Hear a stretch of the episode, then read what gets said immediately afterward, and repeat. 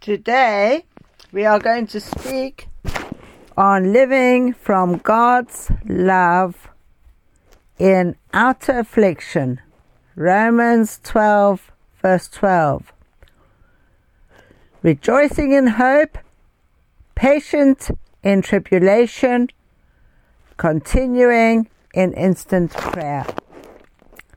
This verse is talking about affliction, trials, injustices, and tribulations from outside of ourselves. Sometimes these are situations that we have no control over, things we can do nothing about. But we must be persistent in prayer. And per instant, here in Romans 12:12 in the Greek means persistence as in a siege, siege, as in a military operation or spiritual warfare. These affliction hurts can cause extreme anxiety, distress, and inner trauma within us, causing us to worry and seek a way out. These things can also cause loss of confidence and even depression or sickness. Now, there are, are different Greek words that describe the different types of affliction, and we'll just go through three of them. Thlipsis is confinement and pressure with no escape. These words refer to severe hardship, the pressure being underneath a great weight or oppression. Then there's pathema, that's the capacity to feel strong emotion, as in a deep pain, suffering, deep emotion, agony, or people suffering persecution. For example, Exodus 2:11. One day after Moses had grown up, he went to his brethren and saw their affliction. And we all know that God used Moses to free the Egypts, uh, to free the Jews from the Egyptian. And then there's Capith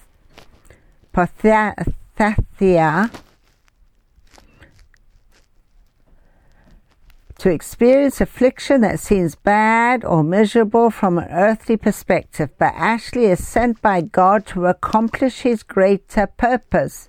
For example, job. It is how to deal with these affliction that is important.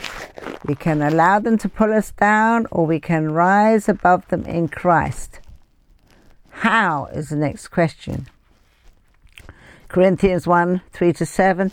Blessed be God, even the Father of our Lord Jesus Christ, the Father of mercies, and the God of all comforts, who comforts us in all our tribulations, that we may be able to comfort those who are in trouble, by the comfort wherewith ourselves are comforted of God.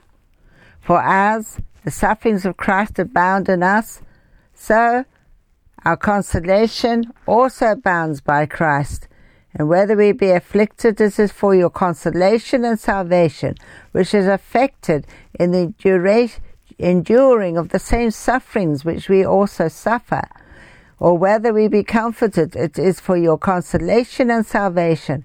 And our hope of you is steadfast, knowing that as you are partakers of the sufferings, you shall also of the consolation. So it is Christ who comforts us in our tribulation that we may be able to comfort them who are in trouble. And 1 Thessalonians 3 7 says, Therefore, brethren, we are comforting over you in all our affliction and distress by your faith. And these scriptures tell us that our victory comes from God who comforts us. And this is achieved through our faith so that we can also comfort others. But the scriptures teach us how to deal with afflictions with joy. How do you attain that?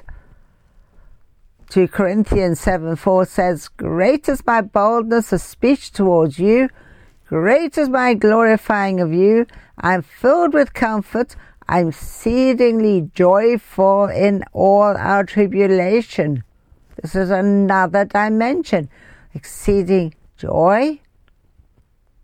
1 Thessalonians 1 6 and you become followers of us and of the Lord, having received the word in much affliction with the joy of the Holy Ghost. So this scripture adds to it the great value of following God, far greater than any affliction or persecution we may de- need to endure to come to God for His answers. So, where does affliction and persecution come from? The kingdom of darkness, of course.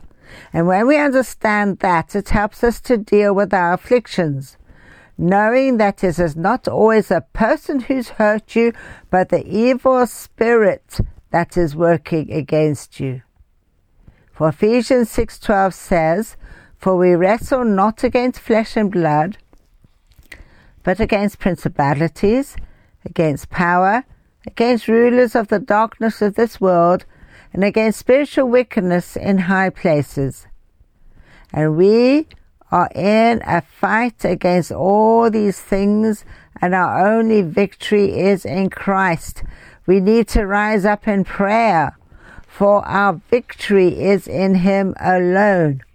Whatever you're going through, bring it to the Lord in prayer and leave it at the feet of Jesus and do not take it back. He's far more able to deal with it. He alone can help comfort you. He alone can give you the solution and fill you with His supernatural joy and peace. Matthew 11, verse 29 says, Take my yoke upon you and learn from me, for I am meek and lowly in heart, and you shall find rest for your souls. John 10, verse 10 says, The thief cometh not but to steal and to kill and to destroy. I came that you might have life and that you might have it more abundantly. So this clarifies our situations more. Whatever's coming against us, if we come to Christ with our problems, He will change our attitude towards the problem. He will change our perspective. He will comfort and strengthen us. He will give us the strategies to rise up above the problem and to solve it. For we're not alone in our tribulation, affliction, or suffering. Many others before us have suffered the same that we may be coming through and endured it with patience. James 5 10 to 11 says, Take my brethren, the prophets, who have spoken in the name of the Lord. For an example of suffering, affliction, and patience, behold, we count them happy who endure. You have heard of the patience of Job, and have seen the end of the Lord, that the Lord is pitiful and of tender mercy. The great men of God before us conquered their affliction and distress with patience and with joy. Nothing could take the joy in the Lord away. The scriptures bring us to a totally different and higher level of dealing with our problems. God deals with things from the heavenly realm, whereas the world deals with problems from the earthly realm. This means that God gives us a totally different place to see our problems from. We need to change our location from a worldly view to God's view of the situation. And this is done through prayer.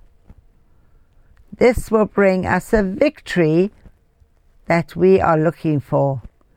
Acts 20 23 to 24 say that the Holy Ghost witnesses in every city, saying the bonds and afflictions abide me.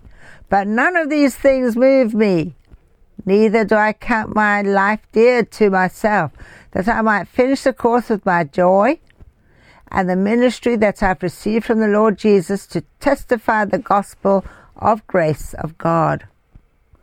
Affliction and persecution did not touch Paul because he lived above the persecution and affliction in the joy of the Lord.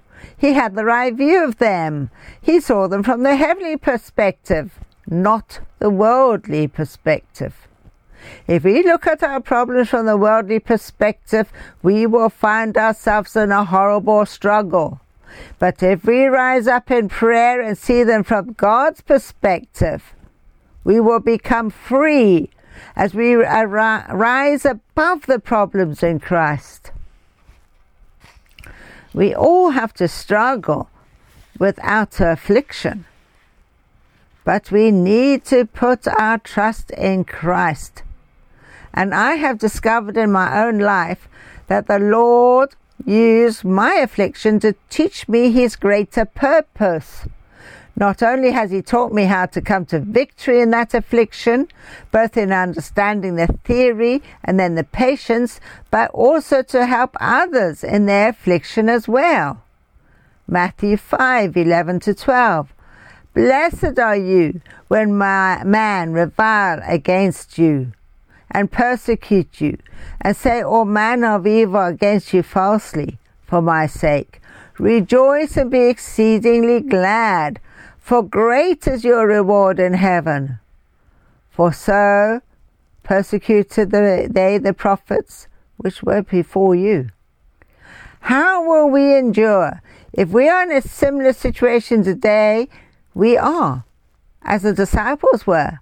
Similarly, we need to endure affliction and persecution like the disciples did in anticipation that God will help us. And what is this saying to our situation? How do you experience this victory? Sometimes you have a friend to help you, to pray with you, but maybe you're all alone and you're dealing with more than one affliction than, uh, than one. And you cannot live from God's love unless you know His love. So maybe we need to return to our first love. And coming to Christ is the only way to come to victory. Pray till something happens. God will definitely help you. He will definitely answer you. He will give you the victory you need. Acts 5 40 to 41 says, And they agreed, and when they called the apostles and beaten them, they commanded them that they should not speak in the name of Jesus and let them go. And they departed from the presence of the council, rejoicing that they were counted worthy to suffer shame for his name. What makes a big difference? Ephesians 2 6 to 7 answers. And God hath raised us up together and made us sit together in heavenly places in Christ Jesus, that in the ages to come he might show the exceeding riches of his grace and his kindness towards us through Christ Jesus. That is what makes a difference. Rising up in prayer and dwelling in the heavenly places in Christ Jesus, living in Him and from His presence like the disciples did. Living in Jesus and from His love and presence makes all the difference and enables us to rise above every negative thing to a higher level of victory over our problems in Christ. Romans 8 37 says, In all these things we are more than conquerors through Him who loves us. It is in Christ we become conquerors over every negative thing the enemy, the devil, can throw at us. And once we have conquered every negative thing in the spirit, we find we have also conquered every negative thing in the physical realm. And the victory becomes ours. We can then rejoice in our struggles in Christ Jesus. Oh, let's just think back to what happened in January over this radio, this very radio, when we were told that the people practice corruption were going to the courts to come against the new president who was trying to pull the country out of corruption on the Tuesday. And the Lord told us that we needed to have a prayer meeting over radio. And suddenly the manager came in and gave us 7 a.m. on Monday morning to have the radio prayer meeting. And some of you will remember that. And we had a glorious Monday morning prayer meeting over radio. And that during the last part, God's victory in the spiritual realm, that meant we would also have victory in the physical realm. And as we thanked and praised God for his victory in advance, the manager came in again and said we could have a praise and thanksgiving service on Wednesday at 7 a.m. And on that Wednesday, we truly praised and thanked the Lord for his victory he had won for us on the Tuesday. Because every negative thing that we bound down in the spiritual realm over radio was conquered in the physical realm and the victory was secured and we rejoiced and some of you will remember. And so with great joy and excitement that I share this wonderful truth with you over victory, over every negative thing that devil can throw at us. And I pray that you will attain a similar victory over your struggles as well in Christ. And if you have not yet received Jesus as Lord and Savior, I'd like to lead you through a simple prayer. Pray with me now. Lord Jesus, I come to you as I am. Thank you for dying for me on the cross. Please forgive me every sin I've ever done. I choose to follow you in truth and righteousness from this moment on. Thank you for forgiving me. Please come into my heart and life as my Lord and Savior. Please baptize me in the Holy Spirit. Please teach me how to rise up and live in you above all the struggles of this life, over all the afflictions that come our way. Teach me to deal with them from the heavenly realm in prayer, from your perspective. Thank you, Jesus. Amen. And if you have prayed this prayer, get to know God in prayer. He will speak to you.